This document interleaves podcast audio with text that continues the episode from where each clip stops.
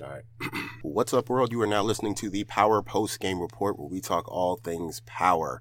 We are here to discuss Book Two, Season Three, Episode Five. No more second chances. I, of course, am one half of your host, Triple D, and with me, as always, is This is Carlos D. What's good? how y'all doing? How you doing, man? I'm hanging in there, my man. Uh-huh. Another week, another fun time. Uh, watching Power. How about yourself? Can't complain. I'm breathing. Uh, we got we got another weekend. Um, an interesting episode to say the least. And um, you know, for those of us, for those of y'all who were uh, wondering where we were, just a little bit, just a little bit delayed. You know, one of us had some traveling to do, and we had to allow time for some from for some recouping. Oh, they know. All right. They follow me on IG. They know what I was doing. This is true, and if you're not, you need to go ahead and do that. But we'll get to that where you can find them at the end if you're new here. Um, but uh, yeah, uh, we get we get a little impromptu field trip. Um, a lot of the cat and mouse games that I was intent, I was hoping to see go a little bit further, um, came to abrupt ends, and um, we got a we got an exit from the show. Um, how did what were your initial thoughts going into this episode? Um, I enjoyed a lot of this episode, and then I found like the subplot, uh, the travel, the trip to Italy, just was stupid to me. They lost me almost completely with that. Um, we'll get to it when we talk scene by scene, but I'm just tired of these villains. Um, like you have said repeatedly, it's just this James Bond esque uh, uh, threats, and then some type of mission you got to complete, and it's just annoying to me. Uh, they've done nothing to really make Noma or um, Purple. He wore a lot of purple. I don't even know his name. Call him Purple because he had a lot of purple in this episode. Interesting, Uh, engaging, any dimension to him. They literally show up, make a threat, uh, threaten our heroes, and then they walk away somewhere. Um, so right. I, I'm tired of them. Uh, I'm, I'm almost to the point where I don't need, I'm, they about to be like the teachers in the first season where I just don't even want to discuss them no more. I will for the good of the show, but I my, my comments gonna be basically just they too cartoonish, and it's just not working for me. They need to do something to make these characters better over the last five episodes of the season, or it's been a wasted of a villain to me. I feel you. I feel you. You ready to dive in? Yep, let's go. Let's get it. So we kick this episode off with the the aftermath of uh, Whitman's demise. Um, we have Davis slash Saxe versus the RICO and unbeknownst slash Saxe. Um, ooh, tongue twister. Uh, pretty much just trying to wrap up loose ends and well, loose ends on Davis's end. Uh, the team RICO trying to get more uh, dirt on the Tejadas, and Blanca having no poker face whatsoever. Like with the, I mean, well, I guess she might have been playing her part with giving Saxe the evil eye like that. So she might have been. That's actually kind of right on on par with what needed to happen. Um, we get Monet pretty much claiming that like you know this is wild, and um, she got rid of the file, which I was like, that's smart. But in my mind, I was like, she probably didn't get rid of that file because this, is Monet. And Monet lies. Monet does what she thinks is right, um, regardless of how wild or possibly wrong it is. And um, as David said, like your your spot is hot right now, so you need to kind of play it that way. Um, how did you feel about our opening number? Uh, yeah, I mean, it seems like they got away with murder. They um stories seem to be together. Their lawyers are there fully supporting them, and I think at this point it just seems to be a formality. Now we know that they're building a bigger case behind the scenes, but as far as Whitman, it looks like it's it's, it's being called a justifiable killing uh, because he did break into the house. He did have a history of harassing this woman, um, and it looks like Mon- Monet once again will get away with murder. This one, the police actually know she did. Um, so it was interesting. Um, we know that they have a hard on for this RICO task force. Uh, and so far, for at least right now, the Tejadas and Tariq and Saxe, well, not Saxe because he a part of it, but Davis are one up. Um, but we'll see if they'll be able to turn that game around at some point through the developments of what happened in this episode. Indeed. How about you go ahead and I'm gonna I want you to go first on the class scene. Uh, so this uh, actually this uh, normally these class scenes sometimes they hit and miss, hit and miss for me, um, but this one their uh, conversation or their discussion was uh, very interesting because it was true. Like we claim America's this place for second chances or start new lives, but they don't really do that for all people, especially people who have been incarcerated. They always say, okay, we wanted you to be rehabilitated, you did your time, but then every time you come out on the streets, they make it harder either through actual actions taken against you or just the stigma that you used to be uh, incarcerated that it makes it impossible for you to start over. And then you wonder why so many people reviolate themselves or they go back to jail or they have this history going in and out. For some people, it's just knuckleheadness. And for some people, it's like they feel like they have no other choice because when they try to go straight, they try to do the right thing. There's so many roadblocks that prevent them from doing it that they end up having no choice but to kind of go back to what, what got them in trouble in the first place. So I, I really enjoyed this conversation. I enjoyed the different points of views. Of course, uh, the biops or the people, the biops, bi, bipoc, bipocs, bipocs, or the people of color always are on the side of right. Um, just because, I mean, in my point of view, just because you know they're usually talking about stuff that I also agree with in my personal life. Um, mm-hmm. so, so I mean, I enjoyed this thing. Most of the classroom things I could throw away. This one I did enjoy the dialogue and the conversation between the parties. What about you? So while the conversation was was on point and it made sense. Um, this was the first time I was kind of annoyed by it, not by the, the conversation, but how this went, how this was was uh, was executed. Um, we get Tate returning to the campus as an you know a guest lecturer. This dude gets three words out, gets immediately cut off by Bushandria, and the class just hijacks the entire conversation. And all I kept thinking was like, if I was in that class, while I'm, I appreciate the, the conversation, I'd have been like, this dude didn't even start his lecture. Like, what, what's he, it was literally, what's he here for?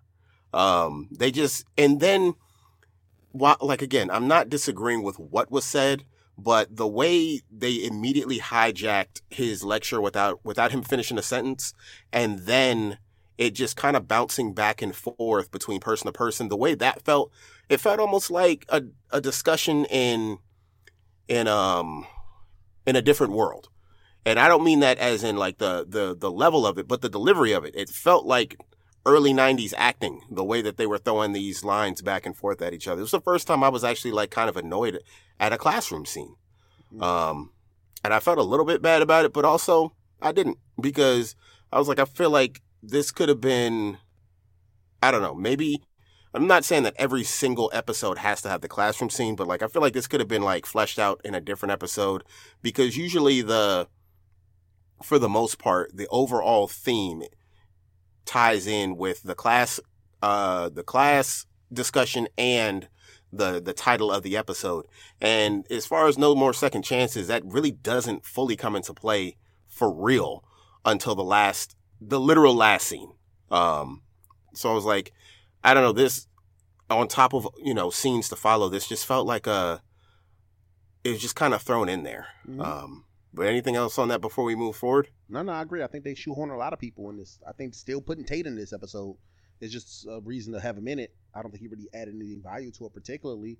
Um, even though we know this transitions to Tariq giving him some information that he can basically take to the task force which is the fact that Little Guap allegedly is the one that killed Zeke, mm-hmm. and he's also no longer on this earth, so they consider it or a closed case.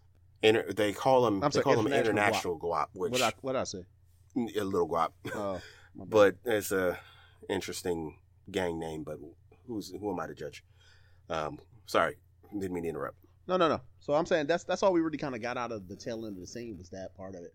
Um, and I don't think any of the the way this school is set up, I don't think most schools go like this because there never appears to be any lecture from the the, the teacher. They just kind of throw out a topic and then they just start talking. I don't know if they how they do tests in this class. I don't know if they're writing papers or whatever it may be. Um, but yeah, sometimes they need to just forget the, the um, school. I get yeah. it, he's in college, but I don't care about it all the time. Yeah, at this point, especially when you when you take into effect, um, someone else said this. They only go to one class. You'll never see these guys in no other classes. It's just this one. Right. Um, again, we ain't heard a word about canonical canonical studies, um, if that's even still a thing, because this is not that class. Um, but that's you know that's griping. Uh, so from there we go to the Weston firm, and um, RSJ has been given an opportunity to invest in a an Italian tech corporation. Um, the only reason that's relevant is because it sets up the scene for the episode. Um, but this was a pretty pretty telling scene where we get we get RSJ kind of like putting his foot not necessarily putting his foot down, but standing his ground with how he operates and how he views business and the future. Um, when it comes to Lucas, who I'm pretty sure has had many a many a time of, well, I'm used to just taking your money and doing whatever with it and telling you it's going to be all right. RSJ don't work like that. Um, but I, I, really enjoyed the fact that he he clearly has a soft spot for Tariq, and the fact that he undercut Lucas to his face and said, "You good? You can stay home. Mm-hmm. I'm going to take your team." Um, how did you how did you feel about that scene? I mean, I agree. I think he's just showing his dominance, which is cool because uh, you know we know so used to the white man like bossing other people around, or even this this same white guy abusing Tariq, take, trying to take advantage of Tariq because he's black. So it's good to see R- RSJ is in the position of power. Really, they need his business, not the other way around. Um, my only problem is like in real life they wouldn't take no interns, no nineteen year old no. kids anywhere um, to close no, no not no deal. first year intern at yeah. that. Yeah. But um, other than that, I, I, I like um, I'm hoping I'm, I'm, still waiting to see what they're gonna do with RSJ long term. Or is he gonna be like a secret bad guy? Do he got like secret shady dealings? Um, so I, I want to see what they're gonna do with him by the end of the season. Uh, but yeah, I did like the fact that he just kind of put uh, Uncle Weston in this place and told him, "Look, I got this. I'm taking your squad, and it's not much you can do about it." I mean, my jet, my passengers, my money. Um, pretty much it, that main that's on top. Uh, so Tate kind of fires back and is like, "Yo, the info that you gave is not wrong. Well, excuse me, was not accurate. Um, they proved that he was that he was actually out of town when all the Zeke stuff happened. Mm-hmm. Uh, so he's not happy, which sends Tariq to Monet to inform her that like, yeah, that's this is this is inaccurate. Whoever told you that is, you know, uh, either lying or they got it wrong. And we get Monet pressing Cane and I'm glad they kept the continuity up and that Cane stood up for his pops. Because uh, obviously he knows what really happened. But um, not only did he stick up for his father, he, I feel like he was actually really convincing in the way that he sold it. Um, obviously, us knowing he's lying. I feel like the only reason that Monet even second guessed it at all was because she's been in a state of paranoia since Zeke was killed. Um, how did you feel about that? Uh, I mean, she also probably second guessed it because she got the print. She know that he was on the scene, and she know he wasn't there. I mean, she might not at this point know exactly he killed Zeke, but her suspicions are getting stronger and stronger. Um, I see. I, I saw it a little bit different. I thought Cane kind of threw his dad under the bus by saying that Lorenzo was the one that told him.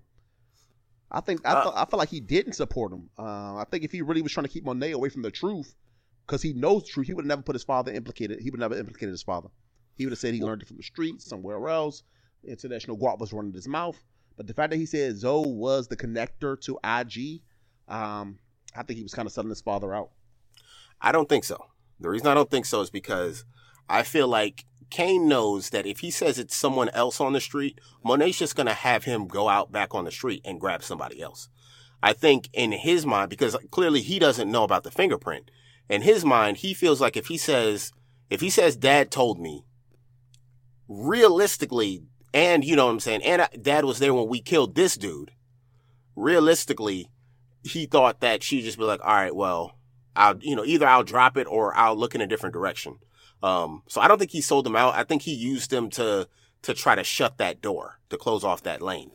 Um, because I feel like he, and, and, you know, we see it in the, in the scene later, but like, I, I don't think he, he would have sold his dad out, especially when he, cause he knows how his moms can be when it comes to stuff like this. Um, especially so soon after the episode that we had last week where they, they kind of fixed things between them for the most part. Um, so I don't think, I don't think he, and, and the way he ended up telling Lorenzo later on, I don't think he sold him out. But, you know, to each their own. Mm-hmm. Um, so we get a real quick scene at the runway, um, well, at the hangar, I should say.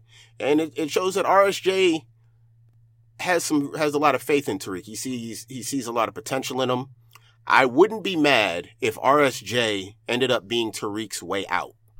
Um, Tariq would have to take it. Well, he'd have to be in a position to take it, which I, I, I'm, I call, I'm calling it now. I feel like, I feel like RSJ is going to try to offer Tariq an escape.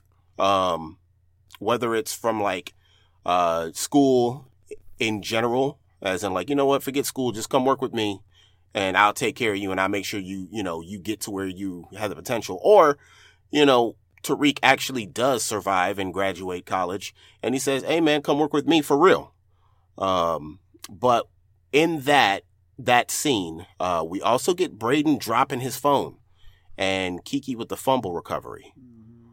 and immediately starts low key going through his, his, uh, his notifications, which Right.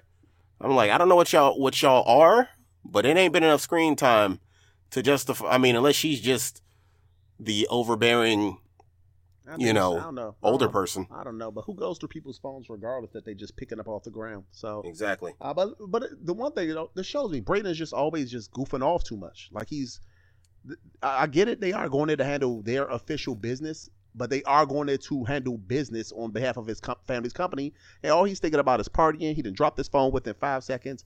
He is never focused. He's always too goofy for no matter what the circumstances are. And I think that's his biggest downfall. And then how he didn't notice his phone didn't work when he plugged his earbuds in. The phone would have disconnected as soon as he walked away. Or maybe he got Burner. multiple phones. I'm not rich like yeah, that. I'm, I'm gonna say at this. Oh, that's point, I'm probably a burner. You're right, because he's doing Yeah. business on it. But still, it's just the goofiness of it. I'm just tired of Brayden sometimes. He just is. Too, he always involved in something silly, and he needed to just grow up. Indeed, indeed. So we get uh Whitman being mourned by the super cops. And I didn't really have too much on this scene aside from them, you know, kind of licking their wounds and Mhm. trying to set their sights on um, you know, The crew. angles. I like how I like how Blanca Blanca basically solved the Russian murder though. In Uh, two man. seconds. Yeah, that was one of the things. I was like, you coincidentally are involved in this Russian plug that happens to be, you know, connected to the Castillos. Like, you just happen to have that. And you know what? This might be a lead. It's just like, I, you know, sometimes it can be a little too, too easy with Mhm. the writing sometimes. And, you know, this is coming from someone who's never been a writer before, but like, I just feel like they could have worked for it a little bit harder because I feel like the same thing happened the previous, yeah, the exact same thing happened um, a week or so ago where she just her CI just so happened to be getting ready to draw, you know, buy guns from people who may be connected to Mecca. Um, but I that that was one note, and the other note was that Jenny is is cracking under the pressure um, with the way she's been kind of snapping at Saxe and how this whole thing has been going, which is funny because he told her, he told her at the end of, I want to say book one, like, don't, like, you need to lead, let this go. Like, you need to leave these guys alone because I've seen it firsthand. They'll get you to a level of, of obsessed that could get you killed. Like, they ran up in his house. Ghost and Tommy ran up in his house in broad daylight. And he's trying to, like, tell her, like, look, you you can't get in too deep with the St. Patrick's because I don't know how, but they they always end up coming out on top, and you can see her just kind of losing it. Um, anything else on that? Uh no. That's it. I think you summed it up good.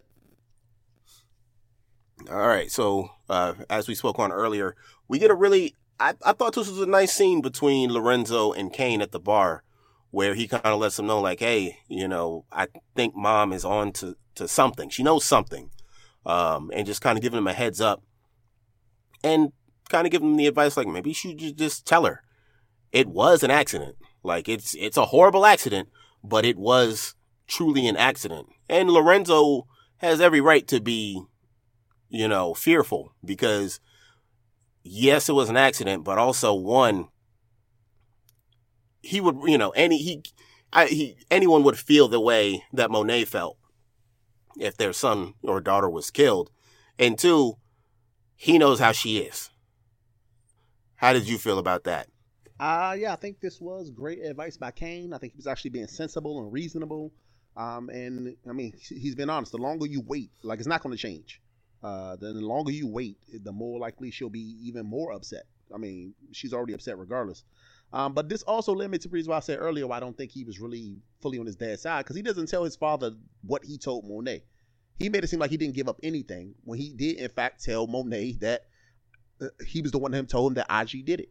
So that's why I was saying that I don't think he's on his father's side fully. I don't think he's fully supporting his father.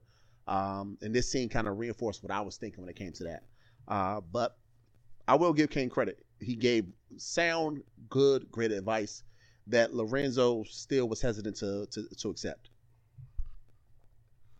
And I don't blame him for being hesitant. Like as we see later on, with the the lengths Monet is willing to go to, yeah, I, I totally understand why he was hesitant. Um, so meanwhile, while these two Tejadas are, you know, bonding, uh, there's a little bit of trouble in paradise for Dru. Um, while him and Gordo, well, post him and Gordo's having some fun, uh, Gordo gets a call that the the connect that he that he hooked them up with actually survived and is in fact a CI. Um, which I don't know how who got that info. Um, I don't know, maybe, who knows, but um, yeah, that there's the the immediate. I, that's one thing I will say about Dru is that even though he can be, you know, have his lovey dovey moments where he's trying to figure things out, and you know about his personal life, when things go sideways on the business aspect, he snaps to reality. Um, so like he he asked all the right questions, but I also appreciate the fact that he was like, all right, well, I'm a part of it, so what are we gonna do? Mm-hmm. What's your thoughts? Yeah, I mean, I think Dru does do a good job of taking responsibility for his role in things and his actions. Um, and he, that was evident by well, he he could have been like, okay, Gordo, figure it out. Um, but he knew that it's his responsibility because he was involved in this to see it done to the end. Um, and that's why he ended up supporting Gordo's plan of trying to figure out what his CI is and get him up out of there. Um, I, I don't like the, the, the way they executed it because uh, it didn't make a lot of sense. Um, and we kind of talk about when we get to those scenes. Uh, yeah. Um, but yeah, at least he's uh, uh, one thing I will say about Dru. He is accountable to his actions, and he does normally do what's in the best interest of, of his family, even if it might be a detriment to himself. So it's a perfect segue while we're talking about uh, decisions that impact your family and are a detriment to others. Why don't you go ahead and talk about Monet's visit to Evelyn? Right, so Monet goes to visit Frank's deceased wife, which is wild. like, this shows how much of a like sociopath she is. She knows she killed this man's wife. I mean, uh, killed this woman's husband, yeah. and she was go and talk to her every day, use her and abuse her even further, um, by basically saying she has to confess something bad. Uh, that she tells her that Zoe gave the order to kill Frank. Found out Frank was a snitch and took him out. Um, and basically, she says she's tired of the bad blood. She's tired of all the cake and people getting hurt. And she's scared. Um, and basically lays it on Evelyn's steps to do with that information in which she wishes. Um, now, Evelyn, being the responsible adult she is, says, "Look, no, I've been through enough. Uh, my, I lost my husband. I got four sons. I don't want to lose them too behind some goofy revenge. So if it's good with you, I'll keep this to myself. Uh, and as long as you trust me not to tell what you just told me about Zoe, I'll trust you that I won't do anything further, and we'll and we'll be done, and we'll call it clean." Um, Monet, be, I think Monet wasn't expecting that. She was there to be a master manipulator and setting events to get Zoe out of here to make to keep the pressure off herself. Uh, but Evelyn wasn't going for it. What you think of it? The wildest part about that was how it starts off as a genuine conversation, and she throw she immediately throws Lorenzo under the bus. But the wildest part about that whole sequence of events was that up until this point, she she only suspects. She doesn't even fully know that Lorenzo killed Zeke. Like all she knows is that Lorenzo's fingerprint was at the hangar that Zeke was at. That's it. That's all she has. Her son was being, it was deflecting a little bit, being a little bit secretive. And her next course of action was, I'm going to go ahead and put a target on my husband slash father of my other three kids' back. Because that's rational. I feel like I'm reacting rational to to speculations. And I'm just like, this is a lot. You're right. She's definitely a At this point, she's a, a psychopath. Um, and I was just like, this is this is insane. And I appreciate what you said. Yes, Evelyn is an she may be a part of the life or have been a part of the life. I'm glad that she's a well-adjusted mother at the very least, which is the first time we've seen one on this show in a long time. I almost said Lauren's parents, but mm, they they weren't that well adjusted. Mm-hmm. Uh, but yeah, it was just nuts. It was just nuts. I was like, you're you're literally you you threw him under the bus with this hit talk, which you're essentially putting a hit out on him. So I was just like, this is insane. This is insane. So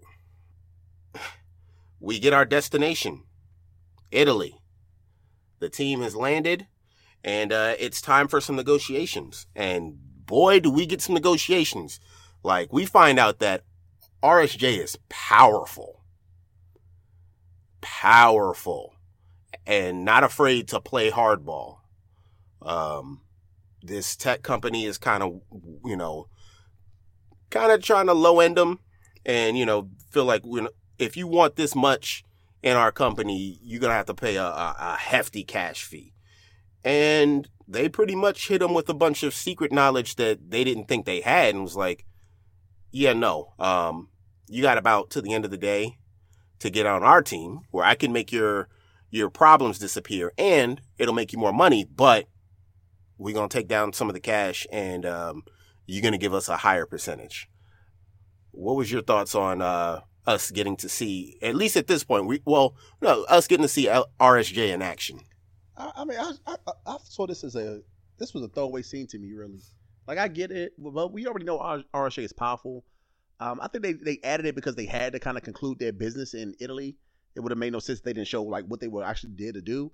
Um, but I could have I could have honestly lived without it. It didn't do anything really to advance the storyline itself.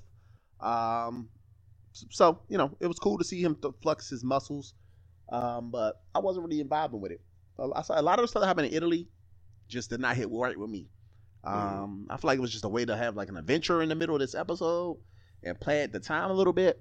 Um, but the all the most interesting stuff to me happened stateside. Yeah. Everything that happened in Italy was goofy. Well, not everything, but ninety five percent. Most of it. Yeah. Most of it definitely was. So, uh, meanwhile, back in the States, and we get Dru and Gordo on their mission to, to take down this this injured CI. Mm-hmm. And um, surprise, surprise, it's crawling with feds. exactly. I was like, what did you think was going to happen, fellas? Right. Nobody was going to be there. He was going to walk in. And, and so, you know, if we could combine this scene, because I know it was the scene in the middle, but we could find this scene and then how they resolve Yeah. the ultimate Go issue. for it. Go cool. go off. So, like you said, they, they look stupid. They come in, the place is crawling with DEA. I guess they thought they was going to sneak in with their hoodies on and take this guy out.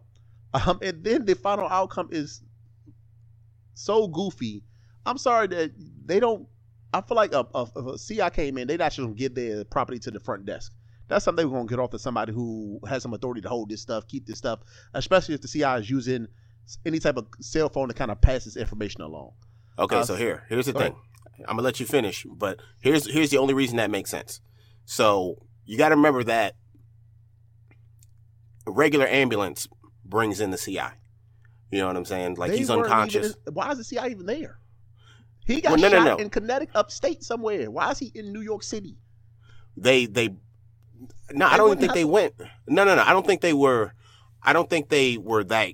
I don't think they were in. I think they were in Connecticut. Like I don't think they were in New York. But I, I want to say so. Just you know, regular chain of command. A regular ambulance brings him in. They don't find that. They don't find out he's a CI until they you know get his stuff off of him and run his info. So naturally, they're gonna drop his stuff off at the front with um you know that whoever's up at the front. You know what I'm saying? Yeah, but this Um, place has been and plus- with all those DA agents all that time. Right. They didn't. This is true. there. They would have got true. that stuff. But the people at the front desk, the people down in evidence, like well, not evidence in belonging, they're they're gonna keep that from them. You know what I'm saying? Like they're not gonna be in this. They're in the same building, but they're not gonna be in the same area. Like they're gonna keep that from them. They're not gonna let general public know that there's a CI there. They're just you know regular regular workers who have nothing to do with that patient directly. They're just gonna see people in jackets rushing by, but that's above their pay grade at this point. So that's that's the only reason why I'm like that's the only reason why I understood how his stuff ended up over there. Mm. But continue. Um, yes, of course, this place is is swarmed with with agents. Right. So then the the the, the plan is uh somehow they knew that the nurse had his stuff, so they go down there and give her a big a big wad of money, take the stuff, go t- two feet outside the front door, That was and idiotic waste to me. time looking at the mess. They, why didn't they just take? I mean, I get it. Maybe the phone could be tracked, but you could have took it down the block. You didn't have to Right. like literally look at it right outside and then throw it in the sewer right in front of the place. So good, good, good job on Gordo and Dru for getting the, the mission done, but the execution was horrible. Uh, and it, I mean, not not grand, you know. For the amount of time it took, it's fine because I didn't need it to drag out any longer. They got the job done, but I just thought it was so stupid that they would check this evidence immediately outside the door, two feet. where Yeah, any cop could have yeah, came even out. Blanca yeah. could have been like, "Ho, ho, you gave it to who? I'm trying to find the family." So it was dumb. Yeah, I was right there with you. Um, when I saw them in the hoodies and the jackets, I was like, they've been they've been playing that from Dre's handbook. It was just like, if I just keep my head, my face hidden, I can get I can get in anywhere. Mm-hmm. You know, a well lit hospital crawling DE agents, it's not a problem. Um, but yes, I'm right there with you. I I hope people aren't that easily bought off. Like I pray that nothing bad happens to me and someone who just wants to get my stuff goes and pays a wad of cash and steals my stuff.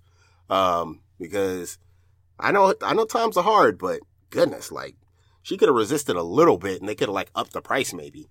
Um Nope. but yeah, I was right there with you. They walked outside. They hadn't even cleared the ambulances and they started like looking at the phone and, and whatnot, which again, that's one of those things where it's just like, either I'm gonna give him the benefit of the doubt and say it's a burner phone that the guy was using, because I'm like, how did they unlock it?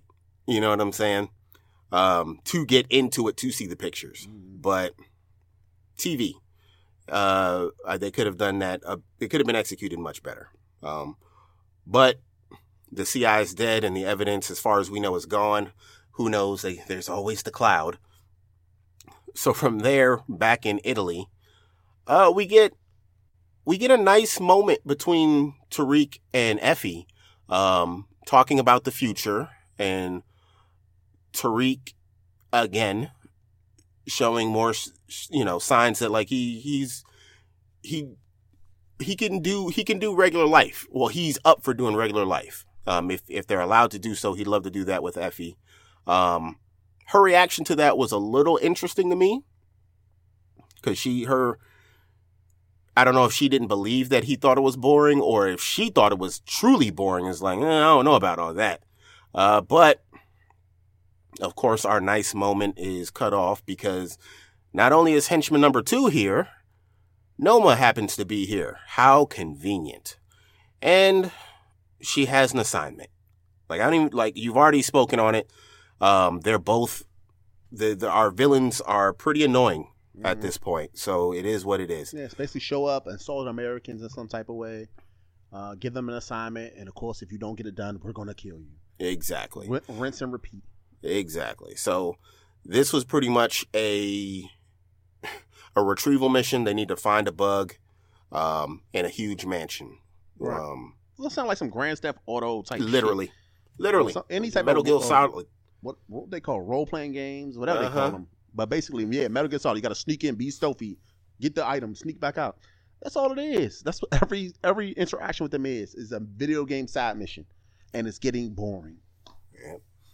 So going into that, we um, we get RSJ um, having a quick talk about fathers with uh, Tariq, which I thought was a little bit poignant because we we know how this show loves to shit on Tariq's father. Mhm. um, while ironic or unironically painting the picture that he is doing everything that his father was trying to do um, in his entire series, which is get out of this life. Uh, but I, this just kind of further cemented that, like, I think RSJ is going to try his best to take Tariq under his wing and get him to like super boss status. Mhm. Um, in the process of this, we get Effie and Brayden on the hunt, and Brayden gets nabbed. Yeah, this is another. Why don't you pick up in there? Because he found the bug in like two seconds. Like, like he looked under one desk and then they found the bug, and then just his goofiness got him caught up again. Um, so I, I mean, Brayden was in this episode, but I feel like he wasn't really in this episode because he, He wasn't really doing wasn't. nothing productive. He was just kind of there to be It was a set piece. It Yeah, was just like pretty something much. like yeah to keep things pushing. Um, and that's what happened. So he's captured. Um, Effie's almost captured. But of course, she used her womanly wild to um get out of it. Uh, you know, be, I guess being pretty and doing a little flirting will get you a long way in life. I've never been this pretty, um, so I don't know if it'll work for me, but it Neither worked have for I. her. She got up out of there. Um, and and now we're kind of getting to the crux of the situation. So now they do have the bug, which is a Mhm. bonus, but Yep. they lost their right hand man, and they at this point don't even have any means to get him back. They don't know where they was where he was taken. They don't know really who has him, uh, and what may be going on with him. Um, so they decide to leave them there and go back to the party, not the party, the hotel to kind of figure out what the, what their next step should be. Right. So meanwhile, while this is going on, why don't you talk about dinner at the Tejada's house? So this was actually in a long time that you actually saw that they got love for each other. They were having good quality family moments, even though you could tell Monet was still being her resentful, mean self. Um, they let Diana back to the table for the first time since she blew up the table. Um, and, and we found out Zo is a great cook. We found out they used to go back to Puerto Rico and play spades and have fun. And at some point, um, the Tejada family used to be a tight knit group with a lot of love and a lot of appreciation for each other. And there's just the years of their involvement in this lifestyle, uh, the things that you have to do to be in that lifestyle. Probably Lorenzo going to jail for as long as he was, um, really kind of fractured that family. Um, and it's even to the point Diana doesn't have the memories that the older kids have. Even though I, I think they're only, I think Cane at the most might be 21, and I think she's like, I think they had them like back to back to back. At the most, Cane is 22 and she's 19. Um, but she doesn't have the memories that her brothers have of going and, and having good family experiences. And I think that's why she clings so hard to her family and is willing to do the things that she does for them is because she didn't have that because her father was in jail. And that's why she forced hard to get him out. Um, and I think she was finally rewarded for all that she's done as Lorenzo decides to release her. Um, she goes to him. She lets him know, hey, I'm still struggling with it, but for fa- you know, family first. And he finally opens his eyes up and says, "No, you are actually out. You worked hard. You decided you wanted no part of this business no more. So you don't have to mush, you don't have to be involved in the business no more. And now his only goal is seeing her be the first person in this family to graduate from college. So I think the family scene was good. I like the interaction, the dynamics. I love the fact that Mon, uh, uh, Lorenzo released Diana. Um, so to me, it was it was all good. Um, I had no really complaints about the scene. I think this was some of the best uh, family dynamics we've seen in the show in a while. What do you think? Um, this was probably like the best, the best scene. Um, it was definitely the best executed. It was very heartfelt, and yeah, like I think this was at the most, you know, family wise. I want to say that Diana and Lorenzo might have to, might have the best. Um, well, I'm not. Well, we'll say best, but the most, the closest to solid. Um, parent parent child relationship because he he took ownership of what he did, you know, and felt bad genuinely felt bad for having to bring her back in. Um and like you said like he he just wants to see her do better because and hmm, I- it's only now in me saying this. Um this is this is an actual chance cuz he didn't get a second chance. Um none of them, the rest of them didn't get second chances to do what they wanted to do which is wild um, because when you think about it, I mean, if this had happened like maybe a year or so earlier, Dru could have gone to art school if he wanted to. Um, but yeah, Diana has been granted her release into civilian life, um, which I thought was really, I, I really liked it.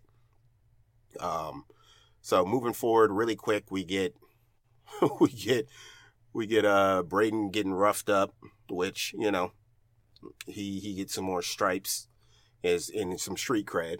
Uh, but we've already talked about this and their plan to get everything back. Um, we get it. We have a, a cautious Kiki who's trying to figure out where he is. Um, I guess you know the it was getting cold that night, and she she needed some some warmth. Um, still not dropping the fact that she found one of his phones Right. to her- you know his actual friends. Um, but meanwhile, back in the states, we get another well done scene with Gordo um, paying his respects to Monet, and Monet seeking comfort in Gordo. Um, we would learn later that this is her kind of getting the idea for a solution to one of her problems. Um, but I thought I thought it was done really well. Um, I you know we we don't we don't critique too harsh on on people's acting. I feel like Monet could have, well, Mary could have, you know, been a tiny bit softer. You know what I mean? But I I, think- still feel like it was done really well. Yeah, I think this is probably one of my favorite scenes that she's been in throughout this whole three years or two and a half years. Um, it was relatable. It was realistic. Uh, she wasn't over the top like she normally is. I think she was truly having a heartfelt discussion and connection with um, with Gordo. Uh, so I, I really enjoyed this scene. I think it was nothing bad about it. I think it was fantastic.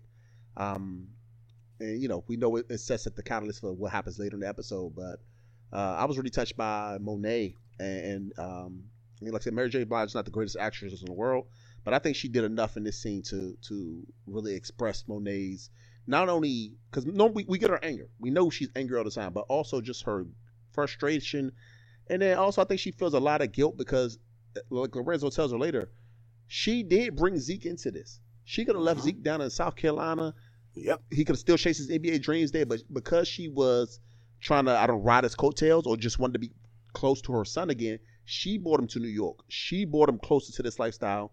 We'll get, Um, let's, and- let's hold that. Yeah, that, let's hold that. happen. So We're gonna unpack all of that. go ahead.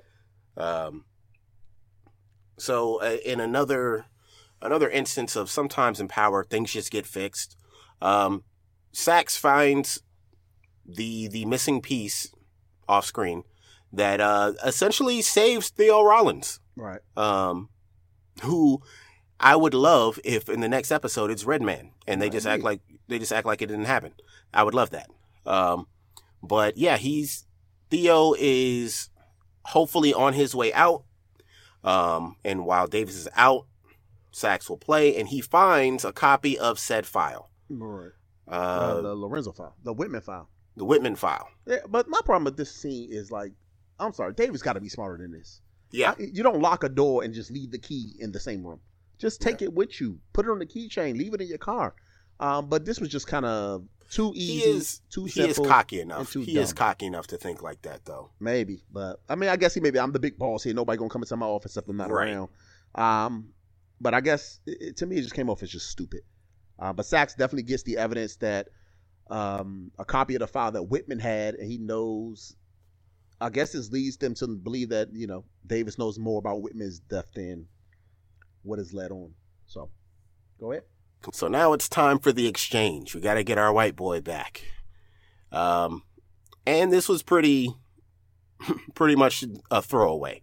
Um, they used the bug as bait to kill everyone, um, even the the the super rich Italian.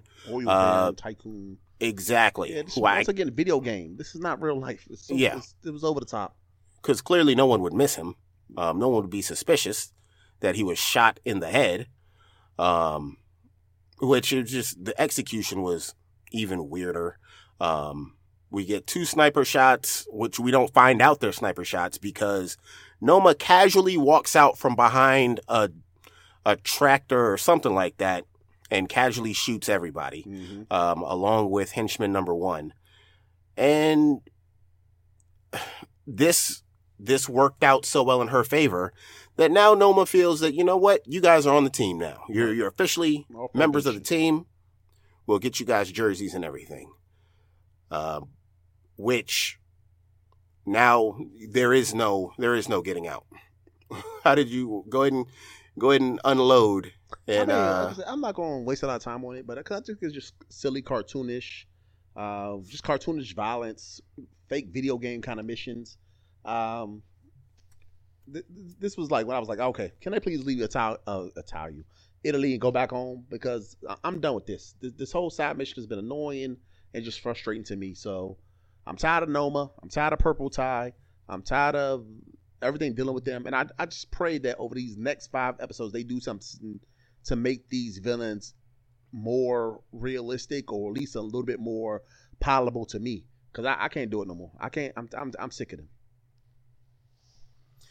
It's it's nuts. It's nuts. Um, which takes us into a, an interesting scene right after, where Effie has the idea to leverage Noma's daughter um, as a way to get out. So on the one hand, I'm like, oh, okay, maybe this will be our our insight into a little more depth of Noma. On the one hand, on the other hand, I'm like, that's kind of dark, Effie. You gonna leverage a little black girl for your freedom? Like I, I know you desperate to get out, but um, if you the fact that you even openly suggested leveraging a little girl, a little black girl, for your freedom, I'm gonna be real interested in what you got to say in the next class. Um, not even Tariq would consider that. I don't even think Ghost would consider that. Um, especially towards the end. Tommy maybe, but no, even Tommy the Grinch grew like a little bit of heart towards the end of uh, book one. Hell, book two for real, for real. Um, but yeah, Tariq is like, I hear what you're saying and I understand the desperation, but she literally just killed the baby father. Like, she is a literal savage. We got to play this safe. Anything else? Anything on that that particular idea? I know. I'm with her. I, uh, anything? If somebody constantly threatening my life, I'm, don't care about your kids. Because you don't care about my life. You'll kill me in a heartbeat. So why do I care just because she's a child? Her mom should be in this dangerous profession. So maybe I'm a little crazy, but I'm with Effie. If it means my way out and I get to keep living, then I got to do something to your daughter. And she didn't say she was going to like necessarily kill her. She said she just used as her, her as a means. That can mean a lot of different things. Um, but yeah, if my life is constantly being threatened, then I don't owe you anything or your children anything. Because uh, they said it's not like they said, "Oh, we'll leave your family okay." They the only reason they don't bother her about her family is they think she's an orphan. If she had a family, I'm sure they'd kill them too. So no way her daughter don't get no um, sympathy from my my point of view. That's a bold move. This woman has been known to pop up on these cats literally now on any part of the globe. So, um, I hope I hope Effie's got more connections. Um, and but if you're if we're being realistic, you you can't you're gonna have to have something nuclear because you can't make a threat like that to a woman like her and not expect to look over your shoulder for the rest of your life. Um, but I, I would, I would be happy if, you know, she was just like, look, we'll leave your daughter alone. Just kill henchman number one in front of us. And then she just like automatically does it. I'd be cool with that. Mm. Um, so we get something that I wasn't expecting to happen so soon and not in this manner. Um, we get straight up honesty. Uh, Lorenzo comes clean and I'll let you go into detail, but um, they have their back and forth, and they're both right on both, you know, on all their their you know their sides and how they feel about it. Um, this is hands down the best acting Lorenzo has done in this series since he's been introduced as a character. Um, I really felt his sincerity, and I do genuinely believe that you know he he, he clearly, obviously, he was going to kill Mecca, but the fact that Monet is like, you should have told me then, I, while it is a true statement, he knows his wife, and she probably would have killed him right on the spot. Um, go for it. Uh, I think the extra betrayal is probably would have got him killed. I think uh, he might have been better to tell her immediately. Because now it looks like you're hiding something. It's, it's like you're prolonging something. You saw me sitting through agony for three months when you already knew the answer. Uh, so if he, I think actually if he came with the story originally, as hot headed as uh, Monet is, she may have been a little bit more understanding that it was indeed an accident. But when you wait months and months and months to tell me, it stopped looking like an accident to me. Because now you're purposely not only did you do the action, but you're conspiring to cover it up. Uh, so I, I would have been probably more upset. But as far as the scene itself, I think it was good action between the two, good dynamics. Um, both, like I said, I think both of them are justifi- justifiably upset. She's upset because, of course, her son was killed and he hid it from her. But he's also upset that she was basically throwing their family away. Uh, she, if, if he would have never got out of jail, she probably would have just left it there to rot. She wasn't doing much to try to actually to get him out.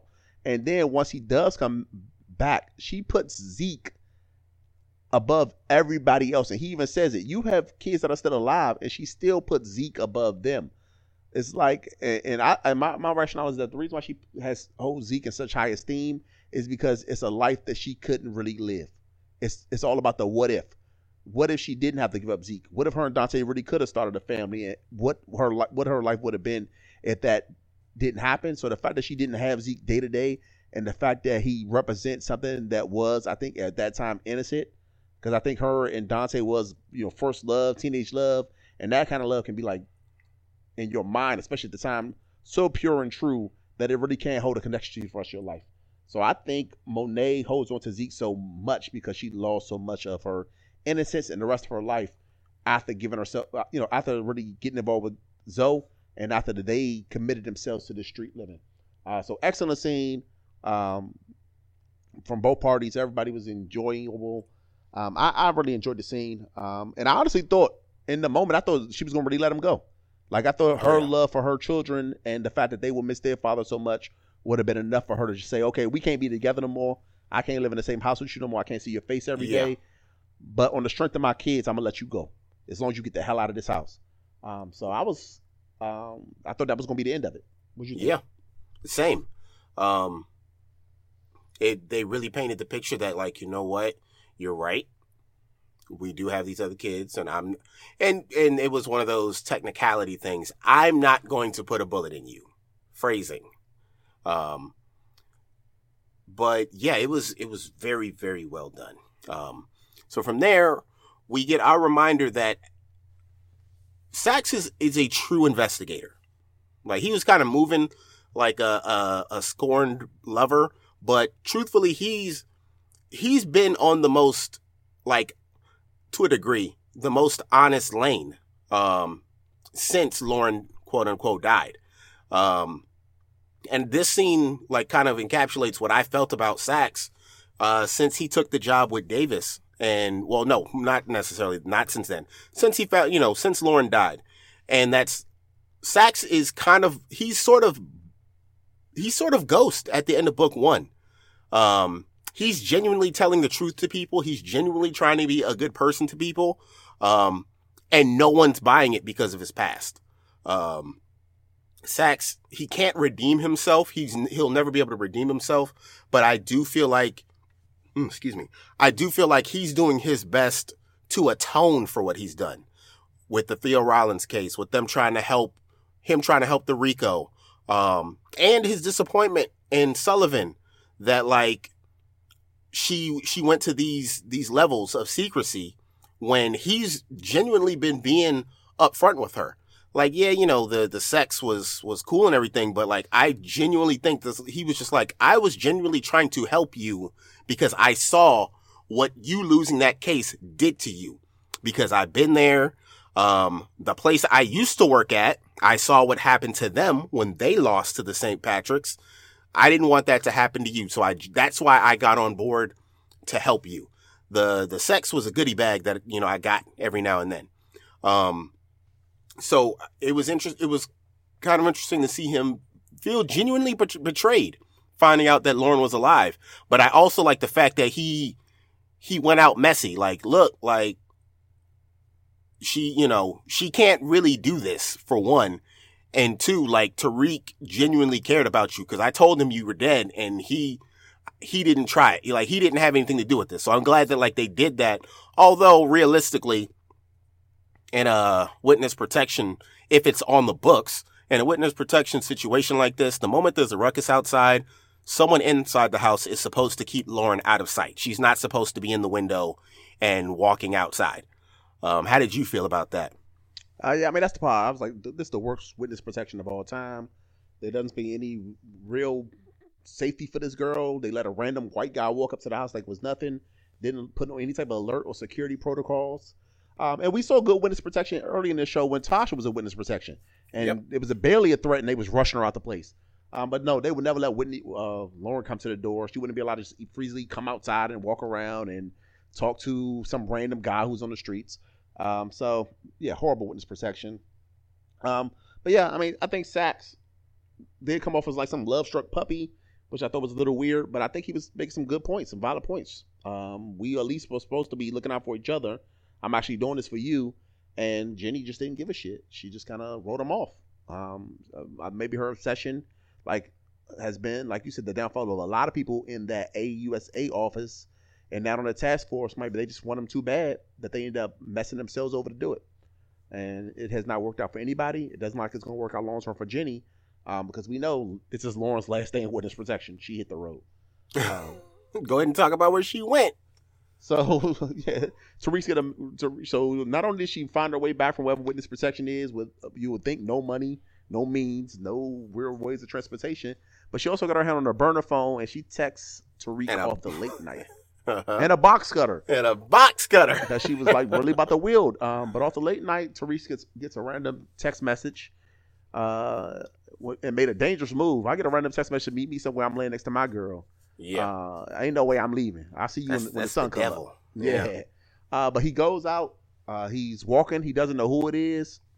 She pops out in the hoodie in the shadows, um, and she basically, I, I guess she wanted to talk to him to just really confirm what his involvement was, because all through the Jenny and time that she's been in witness protection, Jenny has made it seem like Tariq is the bad guy. He's out to get her, and she's made it clear Tariq didn't do anything to me. He's purposely he, he tried to help me, and Effie is the one you need to be after. And Tariq basically confirms this. He um, lets her know he always cared about her. He actually sent Brayden to get her out of there, and he had no knowledge that she was either still alive or that um, she was going to come to any harm when he sent her away. And I think basically when Lauren came back, Effie's his feelings for Effie's gone.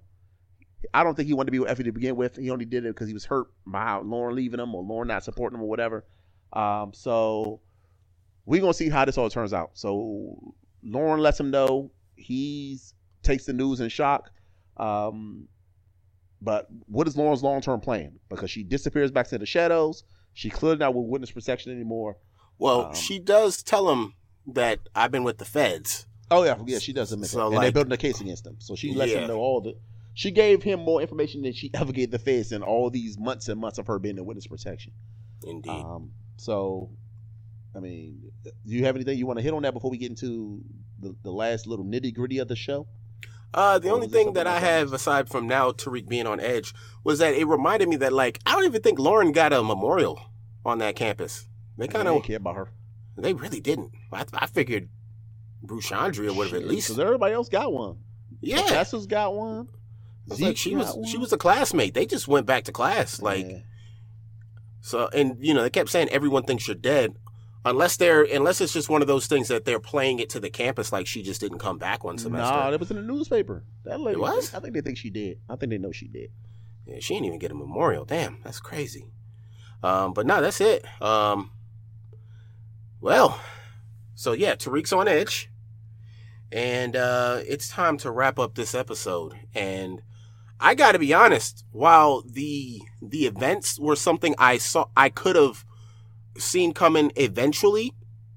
I damn sure didn't expect it to happen in the same episode. hmm Um, so we got Lorenzo, and he's clearly been drinking because there's I don't there's no way this guy gets you know gets caught up like that. Like he's clearly been drinking his pain away. Because the first time, first the, the way I saw that nail, I was like, oh, well, this is clearly a setup. But he's he's clearly like wasted. He is done hmm uh, does what you're supposed to do and get ready to change that flat. Knife to the neck. Gordo gets his.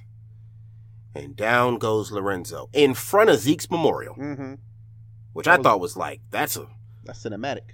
yeah, go for it.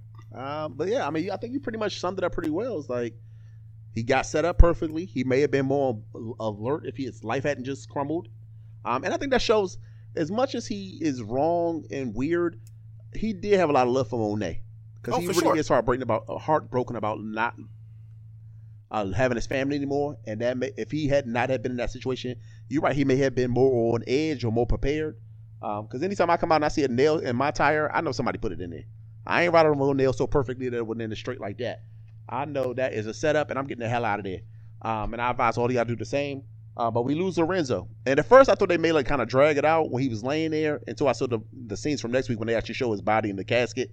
I yeah. thought maybe somebody might come out to help him and maybe he'll be on the run a little bit.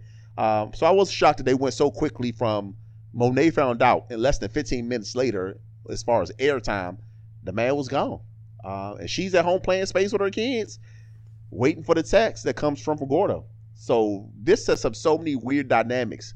You got Monet knowing that she's responsible for her children's father's death. You got Gordo who is still involved with Everett, and he mm-hmm. just Everett, not uh, um, Dru. Sorry, Dru, and he just killed his father. You got uh, Tariq knowing that Lauren is not dead and that Effie was the one that tried to kill her, and uh, she's saying he love her, and and so it's so many weird people hiding secrets and hiding th- Kiki, even little Kiki with the phone hiding it from the mm-hmm. fact that mm-hmm. she probably knows that something weird is going on. Uh, so they've got so many twists and turns. This would have been an A plus episode if not for the Italy stuff. Exactly. Great episode as far as other than that. Um, I think the ending and everything and all the turmoil built up so much. I can't wait to see what's going to happen with Diana because now she got the thing. What if she find she already don't got don't like Monet like that? Uh, Zo was her closest family member, and when she, if she found out that she was involved, I wonder if she's gonna do the Monet. So I I can't wait to see what they're gonna do. Even though the preview for next week didn't look that great, but I can't wait to see how they're gonna not build a lot in there. Yeah, yeah. So you got any um, closing out thoughts? Any? Uh, just again, um, the last the last ten minutes, and I'll I'll even say the last six minutes were probably like the best of the the actual episodes. Overall, I got to give the episode a B, and it only gets to a B because of the last the way the, the episode closed out. Um, down goes Lorenzo, um, which sucks because he was on his he's a path of atonement, and on top of that, he died thinking that he died being blamed for for Frank's death, um, which sucks even more for him. Uh, and our cat, some of our cat and mouse games have come to an abrupt halt, but now some new ones have formed. Um, because now Tariq is most likely, because he's his father's son, he's going to drop hints that he knows, and he's going to put Brayden and Effie on edge. Um, Monet's probably going to coast for a while because she's gotten pretty much almost everything she's wanted. She always wanted to be rid of Lorenzo anyway.